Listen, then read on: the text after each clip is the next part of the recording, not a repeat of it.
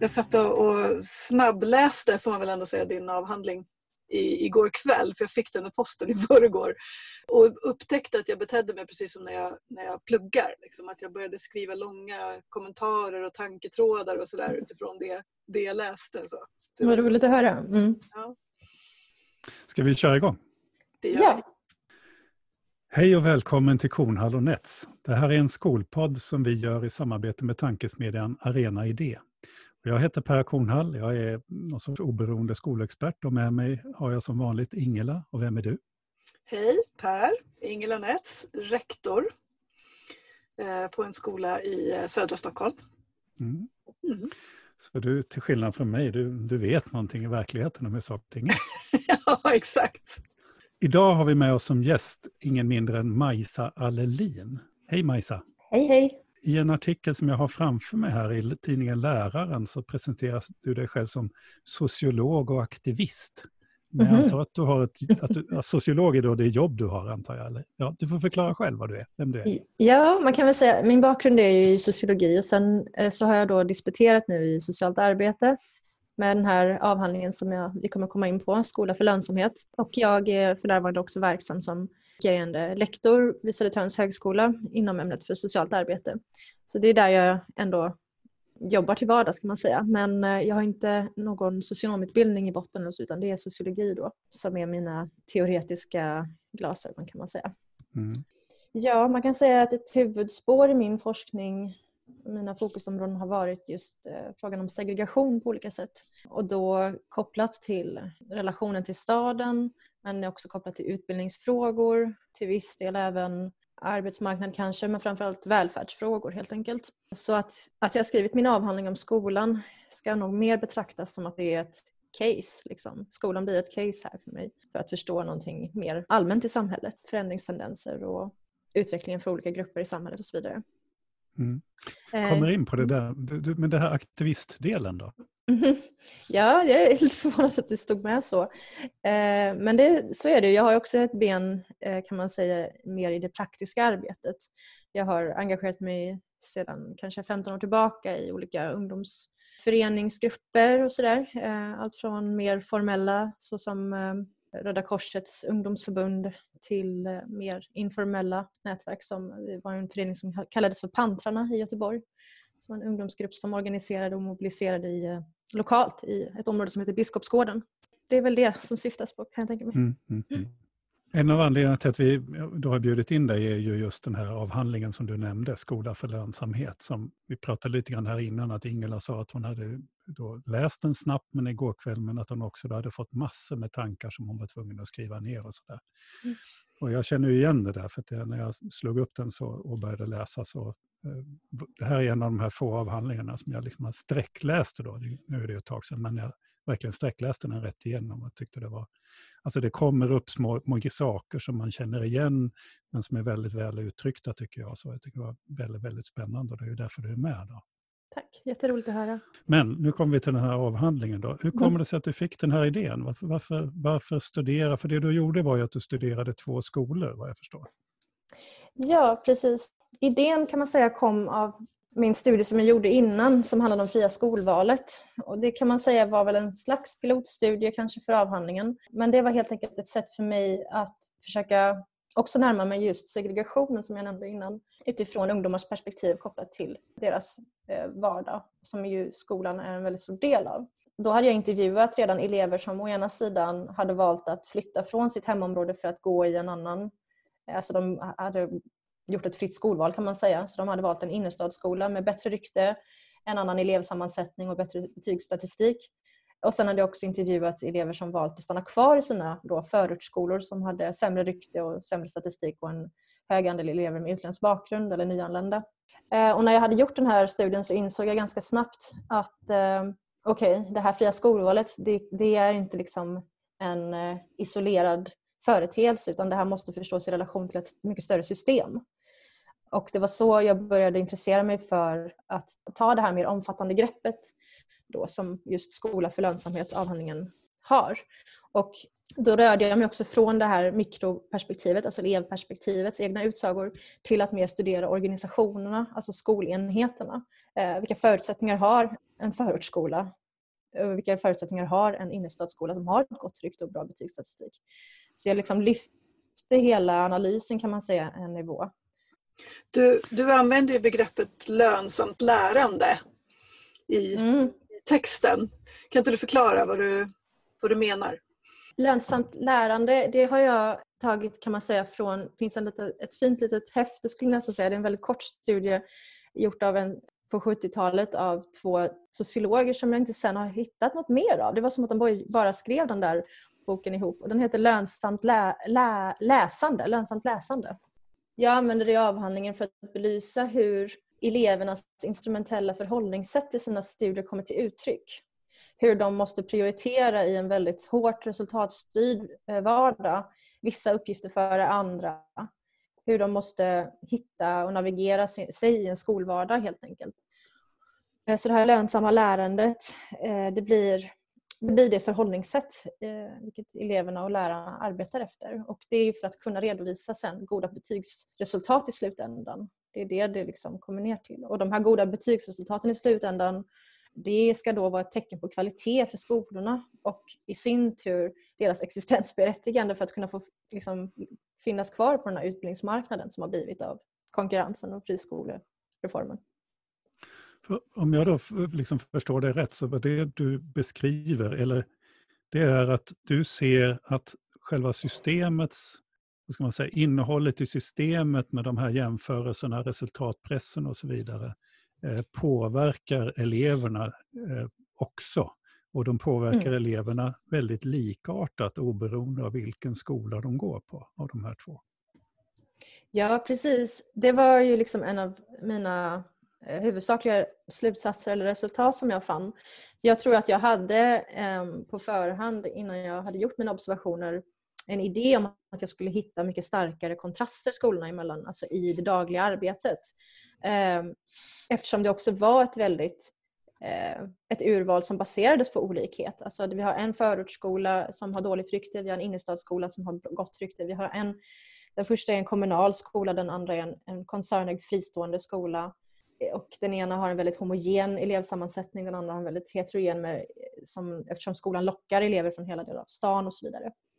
Men när jag väl hade gjort mina observationer, och då fann jag att visst, till formmässigt så är de varandras motsatser på många sätt på den här marknaden. Men innehållsmässigt, rent pedagogiskt, så skiljer de sig inte så mycket åt. På så sätt att lärarna och eleverna resonerade väldigt likartat gällande vad som är liksom syftet med utbildningen, om man ska säga, eller vems ansvar det är att se till att klara studierna, eller hur man prioriterar vad som är just då lönsamt lärande och vad som inte är lönsamt och så vidare.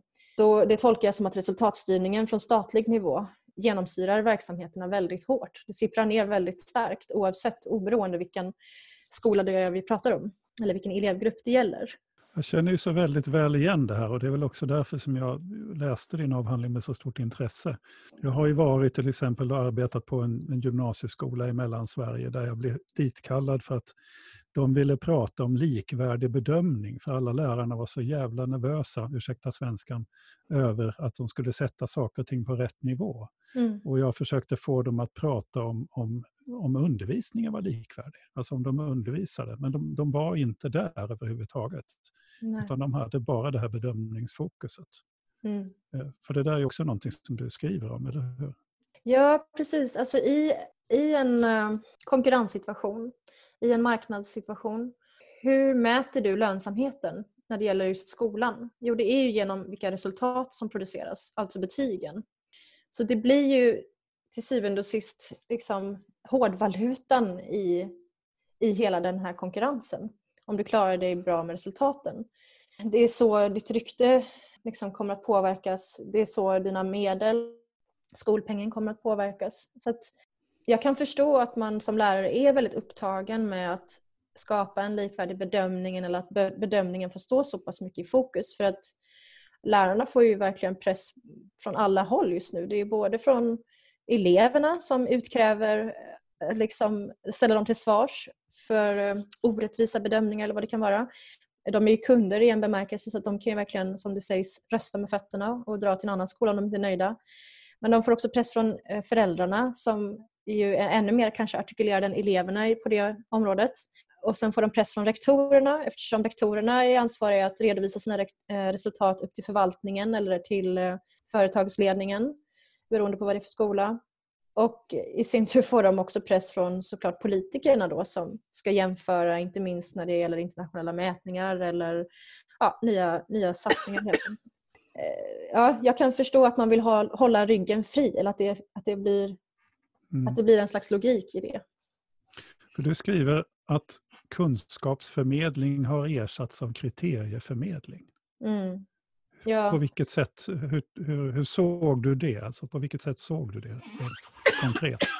Rent konkret kunde jag se liksom i klassrummet att om jag talar nu utifrån elevernas håll då, så kunde till exempel eleverna, det hände varje lektion i stort sett, att eleverna frågade lärarna om vad som krävdes för att få ett visst betyg för en inlämning eller för ett arbete eller för ett prov och så vidare.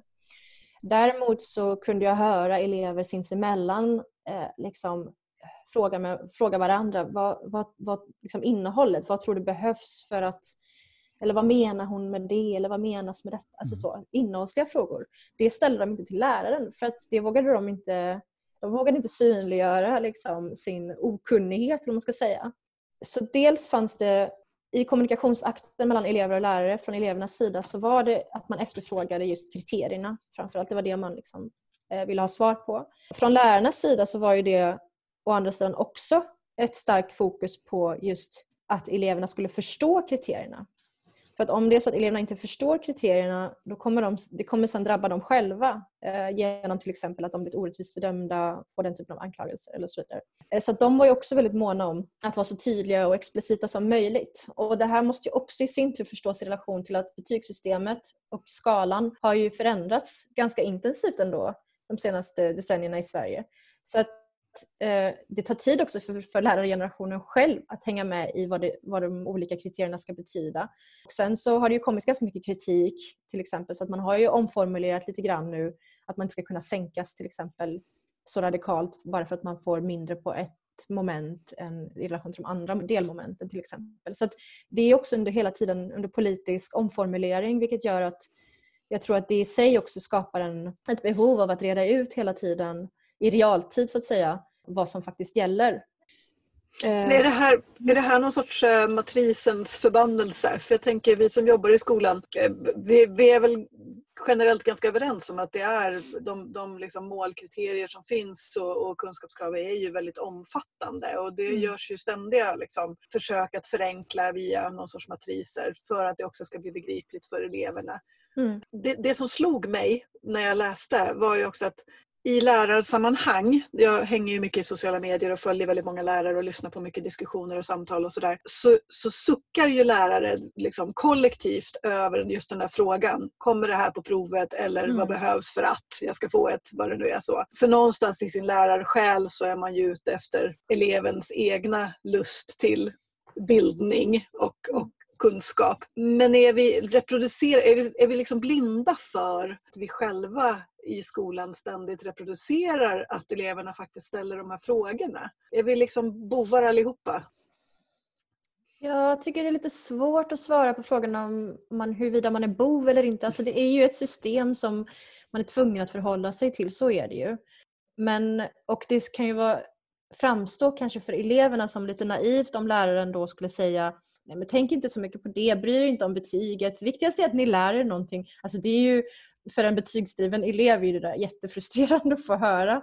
Och då måste jag medge att jag har varit en sån elev själv. Så att det skulle jag inte acceptera själv. Liksom. Eftersom att betygen är ju så otroligt avgörande för att komma in sen på gymnasiet och sen vidare på högskolan. Så det är ju det är en myndighetsutövning, och det leder till reella följder så att säga.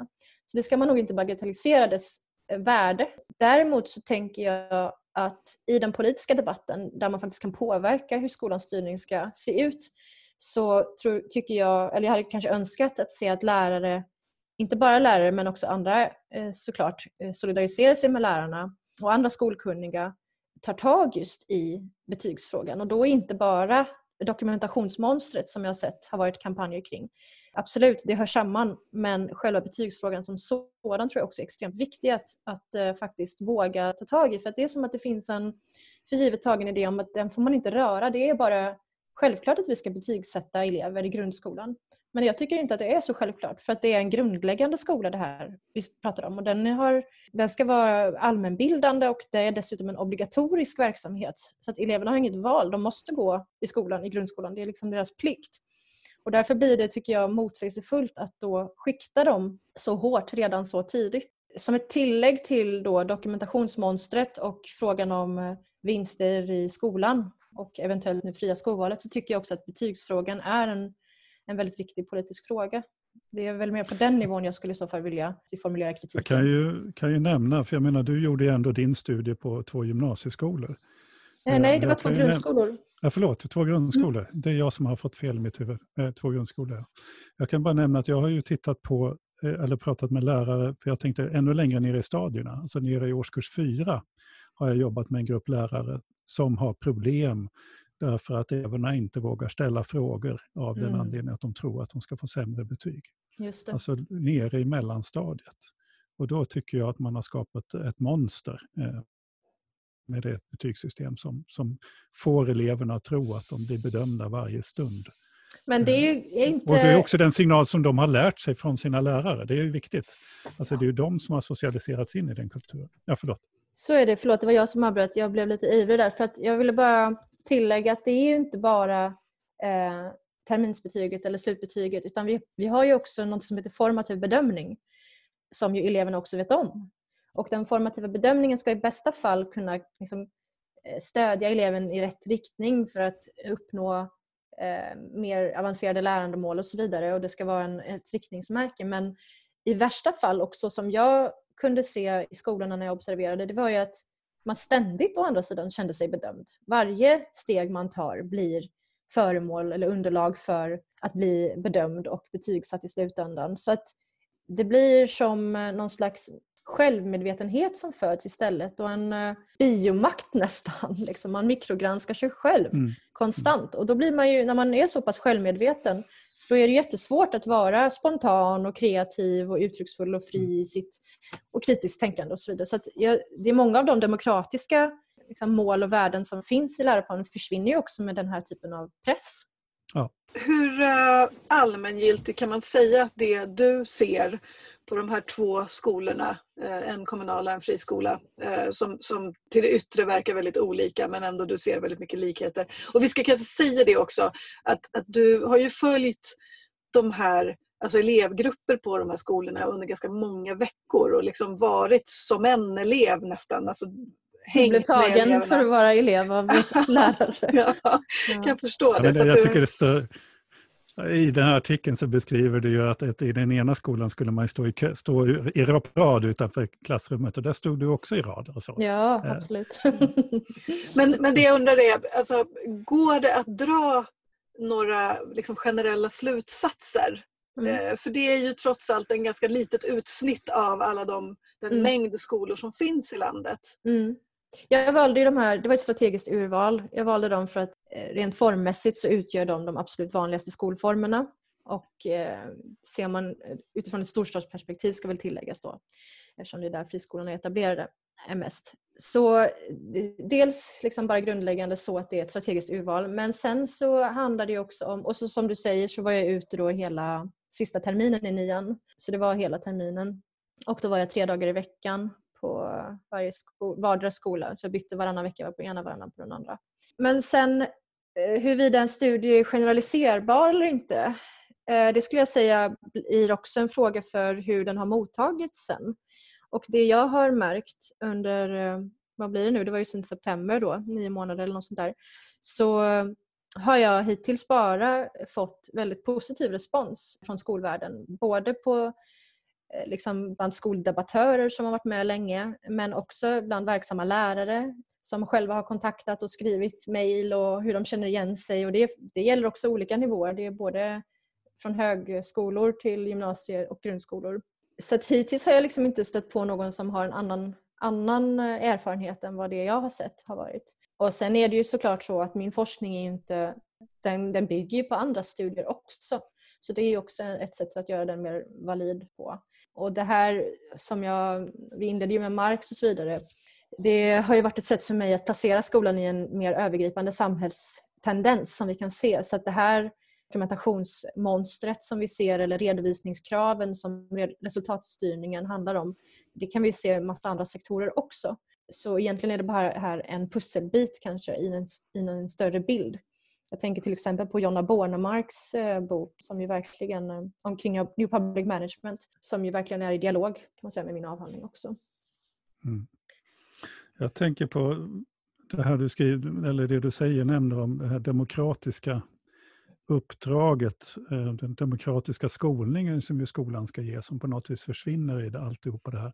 Det kom ju ganska nyligen, och nu har jag glömt bort vem som gjorde den och så, där de hade tittat på, det var en gymnasieskola, tittat på just om det fanns liksom något utbyte av idéer och tankar och in i alla ämnen och så, där man såg att det här, nej, det försvinner i, så att säga, i prestationskraven så försvinner hela, det är en reproduktion och inte en diskussion.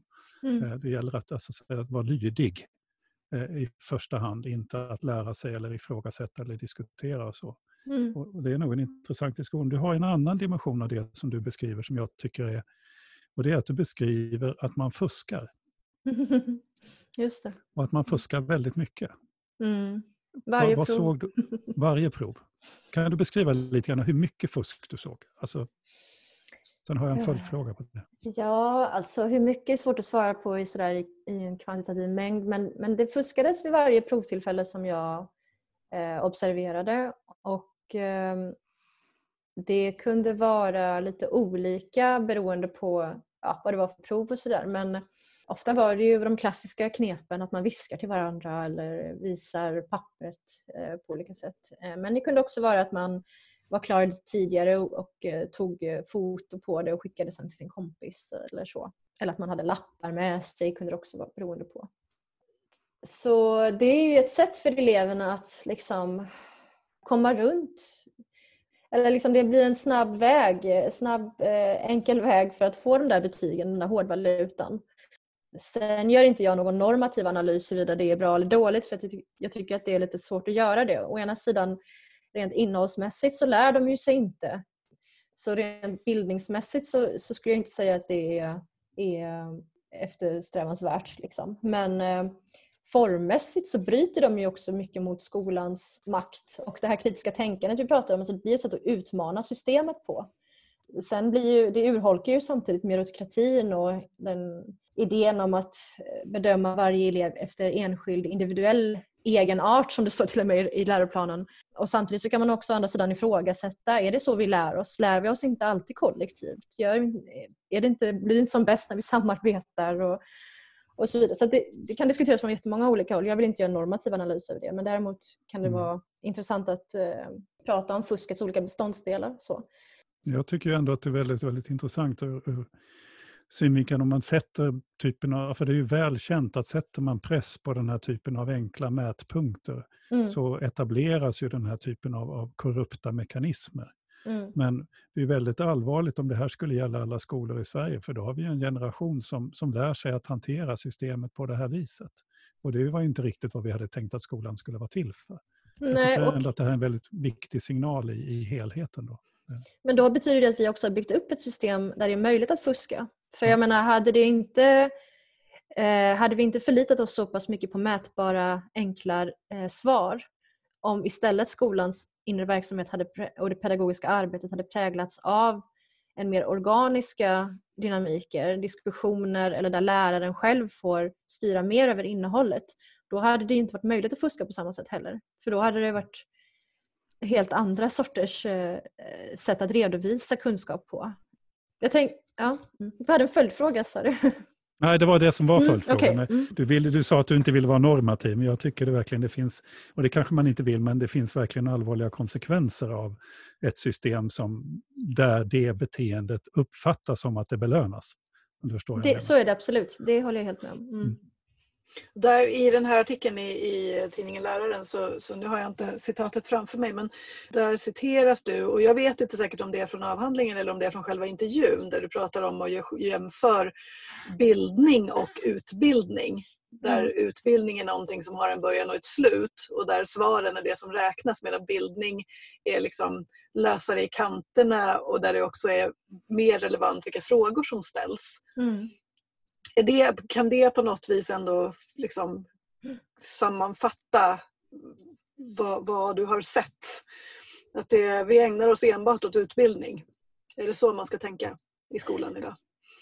Ja, alltså skolan består ju av en utbildning, så är det ju. Dess huvudsakliga verksamhet är att det är en utbildande verksamhet.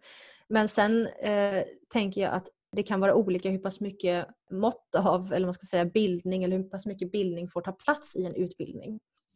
Precis, att utbildningen har ju en bestämd tidsram, det har bestämda mål och man mäter det på vissa sätt. Men medan bildningsprocessen, så som jag i den traditionen jag läser in, förstår bildningsbegreppet på, så är det en mer, det konstituerar oss som subjekt, som existentiella varelser. Det är någonting vi formas av, det är erfarenheter som vi skaffar oss tillsammans med andra, tillsammans med vår omvärld. Det är liksom en ständigt pågående resa som aldrig riktigt tar slut. Och det som jag skulle vilja se då, det är att det här förhållningssättet finns mer levande i utbildningen. Och i synnerhet i grundskolan, eftersom den ska vara just till för alla och den är obligatorisk. Sen förstår jag att ju högre upp i utbildningsväsendet man kommer, då måste man också kanske börja specialisera sig, eftersom vi lever i ett sådant samhälle där vi har specialiserade arbetsuppgifter. Men som bas så tycker jag att man ska värdesätta frågorna mer än svaren i början. Jag har ett annat begreppspar förutom bildning och utbildning också, som jag laborerar med, som är huruvida eleverna förväntas vara självgående eller självständiga. För de här två begreppen användes ofta synonymt när jag var ute på skolorna. Och jag menar då att de är egentligen varandras motsatser och kan också relateras till just begreppsparet bildning-utbildning. Så tillvida att en självständig elev kan på ett självständigt sätt föra fram kritik och vikta olika liksom utsagor. Den kan ställa sig och även tillsammans med andra på ett kritiskt sätt förhålla sig till utbildningen. Medan en självgående elev är en elev som klarar av kriterierna på egen hand, klarar sig utan, med så lite resurser som möjligt egentligen, att lösa uppgifterna. Så för mig betyder de sakerna två olika saker helt enkelt. Jätteintressant diskussion. Jag kommer ihåg att jag blev så väldigt upprörd när jag jobbade på Skolverket i de versionerna av betygskriterier för examensarbetet på gymnasieskolan, där det stod att man liksom för att få högsta betyget skulle man genomföra det självständigt. Mm. Jag menade att det är fullständigt korkat, för att är det någonting du behöver i verkligheten och i yrkeslivet, så är det att kunna fråga och be om hjälp för att ta dig framåt. Men om själva kriteriet är att du inte ska fråga, eller om elever och lärare kan uppfatta det som att du inte ska fråga, så är ju själva undervisningen och lärandet är ju i fara i de situationerna. Ja, precis. Och jag tänker att det finns ju en rad nya begrepp som har kommit de senaste åren i skolans värld. Till exempel entreprenöriellt lärande. Eller när man pratar om hur vi lever i en osäker värld och man måste kunna ställa om och vara flexibel, flexibiliteten och så vidare. Och det brukar ofta sammankopplas just med det här självständiga då, förmågan. Men i ett system där det finns, som är så resultatstyrt, med andra ord där det finns ett redan färdigformulerat slutmål. I skolans värld blir det då betygen och kriterierna. Men för vår ekonomi så handlar det om en lönsam ekonomi, att skapa profit i det här kapitalistiska systemet till exempel. Då är det ju inte av värde att du bara svävar ut och liksom tar egna omvägar, om det inte i slutändan också faktiskt leder till någonting lönsamt, till en effektivisering, till en ackumulation, till en profit eller vinst för företaget. Så att det är som att säga, var kreativ, gå din egen väg, lev i den här flexibla, liksom ovissa bubblan, så länge du sen landar rätt. Mm. Så länge du sen kommer fram till rätt slutsats. Det skapar ju rätt stor ångest. Det skapar rätt stor ångest. För det betyder å ena sidan att jag är visst inte så fri. Utan det finns alltid, alla vägar ska bära till den här platsen. Men det betyder också, varför får jag inte då hjälp med att hitta de vägarna? Jag måste ta mig dit på egen hand. Men slutmålet är gemensamt, men vägen dit är på egen hand. Mm. Och lockelsen och lockelsen att ta genvägar dit måste ju också bli väldigt stor. Exakt. Och det är exakt de här processerna som jag då försöker att se eller förklara som jag sett i skolan. Mm. Du, om du då blev minister, utbildningsminister i en majoritetsregering så att du har all makt att genomföra reformer. Vilka skulle vara dina tre viktigaste reformer? Då skulle de nog vara, till att börja med, också med hänvisning till det vi precis pratade om här. Alltså för att vi inte ska ha den här faktiskt rädda eleven. Jag skulle vilja säga att eleverna är rädda därför att de hela tiden vill försäkra sig om att de gör rätt.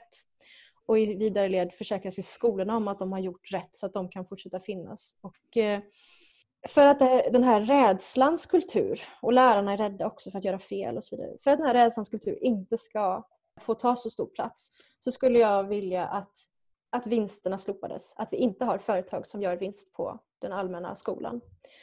Därför att det här är det sista imperativet i hela den här långa kedjan. Det är för att skapa en lönsam produktion, skolproduktion. Finns inte de här vinsterna, finns inte de här privata aktörernas vinstintressen, faktiskt vinstkrav skulle jag säga för aktiebolagen och så vidare. Då finns inte heller samma fog för de kommunala eller de offentligt drivna skolorna att anpassa sig efter de här lönsamhetsprinciperna. Det vill säga genom New Public Management. New Public Management är anpassat. Det uppkommer just för att anpassa sig till det privata näringslivet. Fast det är den offentliga verksamheten som anpassar sig. Så då har vi redan brutit den kedjan. Om vi tar bort det då, det blir min första. Det andra blir då, varför ska vi då ha en sån hårt drillad resultatstyrning? Vad är det vi ska redovisa egentligen om det inte är de här lönsamma måtten? Absolut, vi kommer fortfarande ha nationella kriterier och mål i skolan. Men det kommer inte vara en sån betygshets på samma sätt. För då kommer vi nämligen ha möjlighet att öppna upp för en verklig liksom, autonomi för lärarkåren och lärarprofessionen. Det kommer inte heller skapa den här konkurrensen lärare emellan på olika skolor och så vidare. Så att andra reformen då som jag skulle införa, det är helt enkelt att lätta upp betygen och målen. Så att återinföra möjligheten för lärare att planera undervisningen själva. Då behöver inte heller det här dokumentationsmonstret finnas längre. Så då har man frigjort massa tid där. Så ändra betygskriterierna och inte göra dem så förfinade, alltså grova till dem igen. Det kan räcka, jag tycker att man är godkänd eller inte i grundskolan. För det är en grundläggande utbildning det handlar om. Och dessutom är det barn, de är inte ens myndiga. Vad är det vi ska ansvarsutkräva av dem egentligen? Tredje reformen. Alltså du måste inte ha tredje reformen. Nej, okej. Det är så sällan. Men det är mina två stora tror jag. Och sen så vill jag kanske lämna det upp till mer skolkunniga liksom så. Det här med fria skolvalet tänker jag ju väldigt mycket på eftersom det också bidrar till en segregation.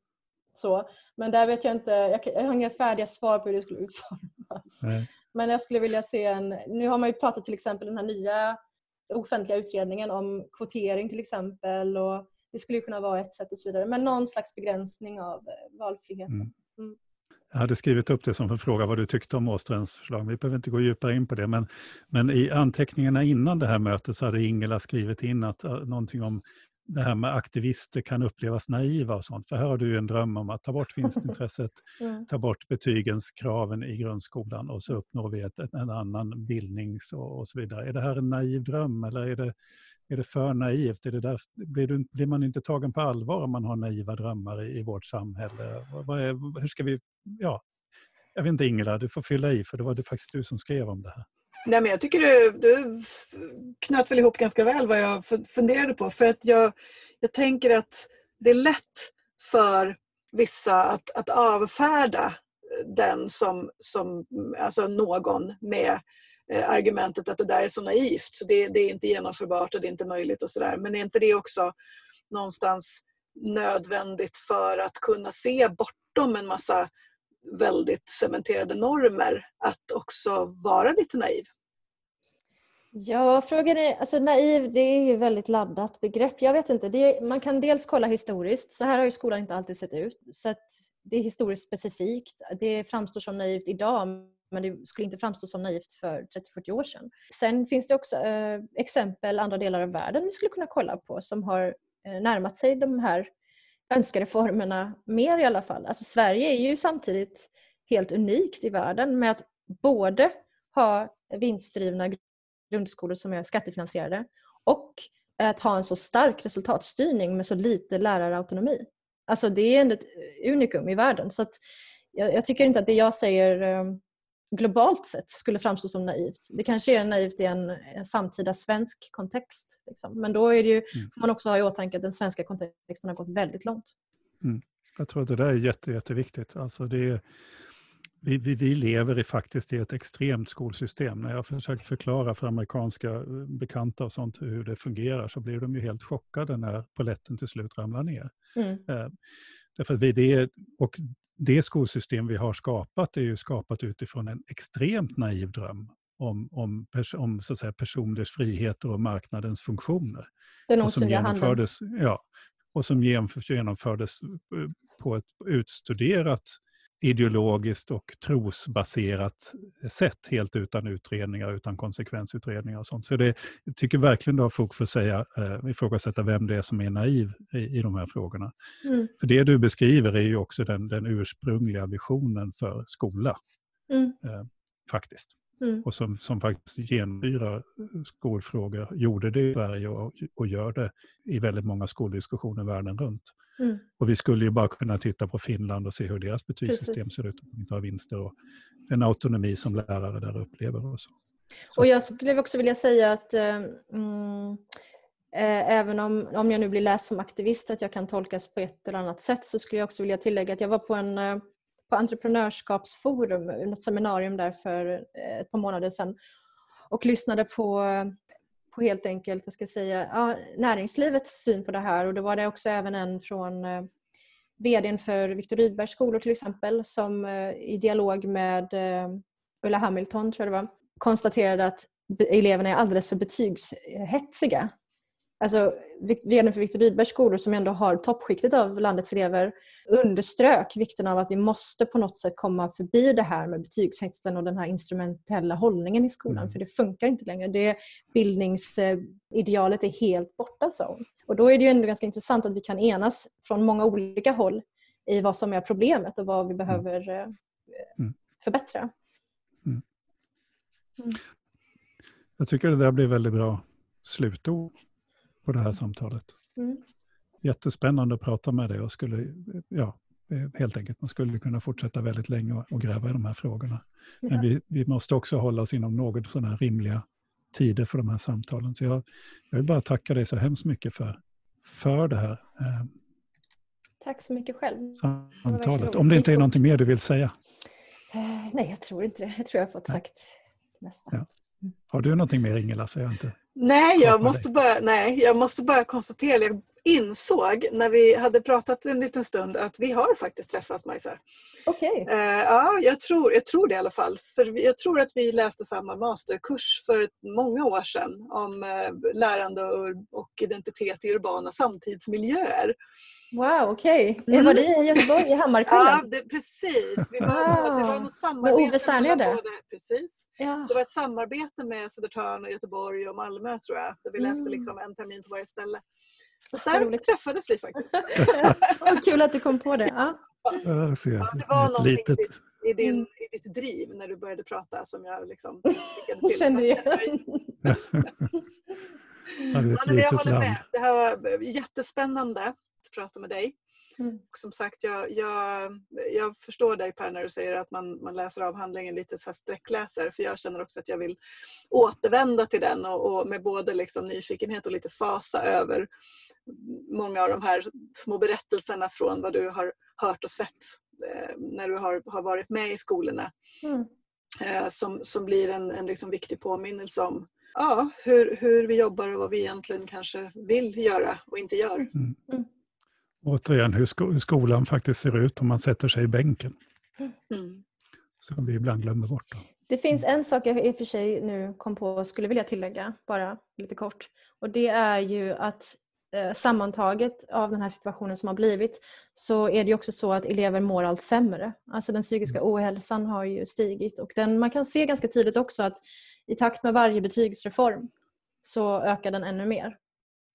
Så att jag tycker att det är ganska talande, och det, kan man, det finns Skolverket har rapporter på det, de har gjort undersökningar och följt det. Så att det är också en sån sak jag skulle vilja bara få sagt. Liksom. Mm. Yes.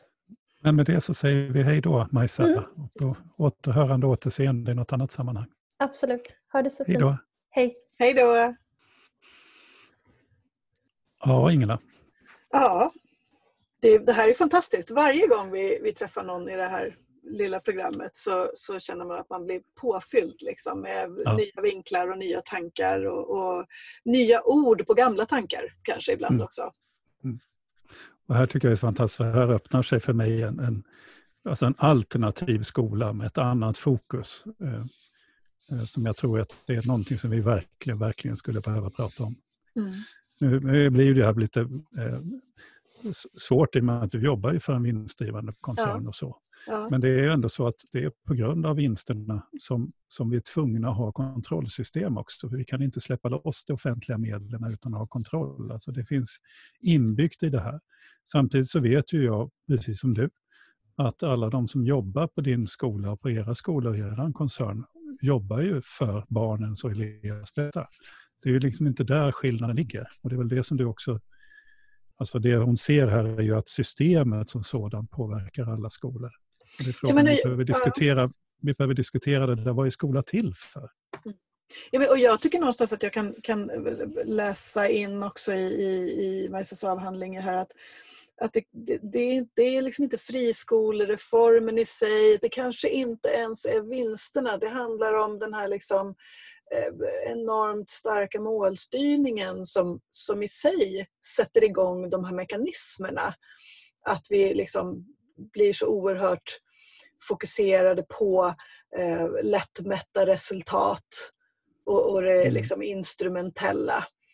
Så att, men vi tänker oss ju i det sägs ju till i officiella sammanhang att föräldrar ska ju verkligen välja skola efter skolresultat. Och då blir ju skolresultaten det här man ska kämpa för. Mm. Så det blir ju inbyggt i själva systemet. Mm. Och det är klart att det kanske man kan lösa upp då med att om man då säger att när det finns inga betyg att redovisa, ja då måste ju föräldrar börja bry sig om, ja tycker barnen om att gå på den skolan? Ställa helt andra frågor. Mm. Så att det här öppnar ju upp, jag tycker det skramlar till i huvudet varje gång jag pratar med Majsa. Ja, väldigt intressant. Och med dig i de här sammanhangen. Du har just lyssnat på ett avsnitt, vilket nummer är det? Herregud, hur många har vi gjort? Jag tror att det här är det 6. Ja, okej, jag säger det. Det kan vara 7 också. På det 6:e eller 7:e avsnittet av Kornhall och Nets, som är en skolpodd som vi gör i samarbete med tankesmedjan Arena Idé. Och vi som gör det är jag, Per Kornhall, och det är Ingela Nets. Och i varje avsnitt så intervjuar vi en eller flera personer som vi tycker är intressanta och som vi gärna vill prata med. Men är det så att du har en önskegäst, är det någon du tycker att jag skulle vilja höra vad den har att säga, så skicka oss ett meddelande. Eller om det finns någon speciell fråga du tycker att vi ska ta upp och som du skulle vilja höra någon prata om, så hör av dig till oss. Och du hittar kontaktuppgifter där du har hittat podden. Och det är också så här att eftersom det här nu är digitalt på grund av coronapandemi och sånt där, då spelar vi in de här Zoom-filmerna här, så de kommer att finnas också på som en liten videopodd på Arenas Idés hemsida och på Facebook-sidan. Men med det så säger vi tack för den här gången och hoppas att vi hörs igen. Hej då! Hej då!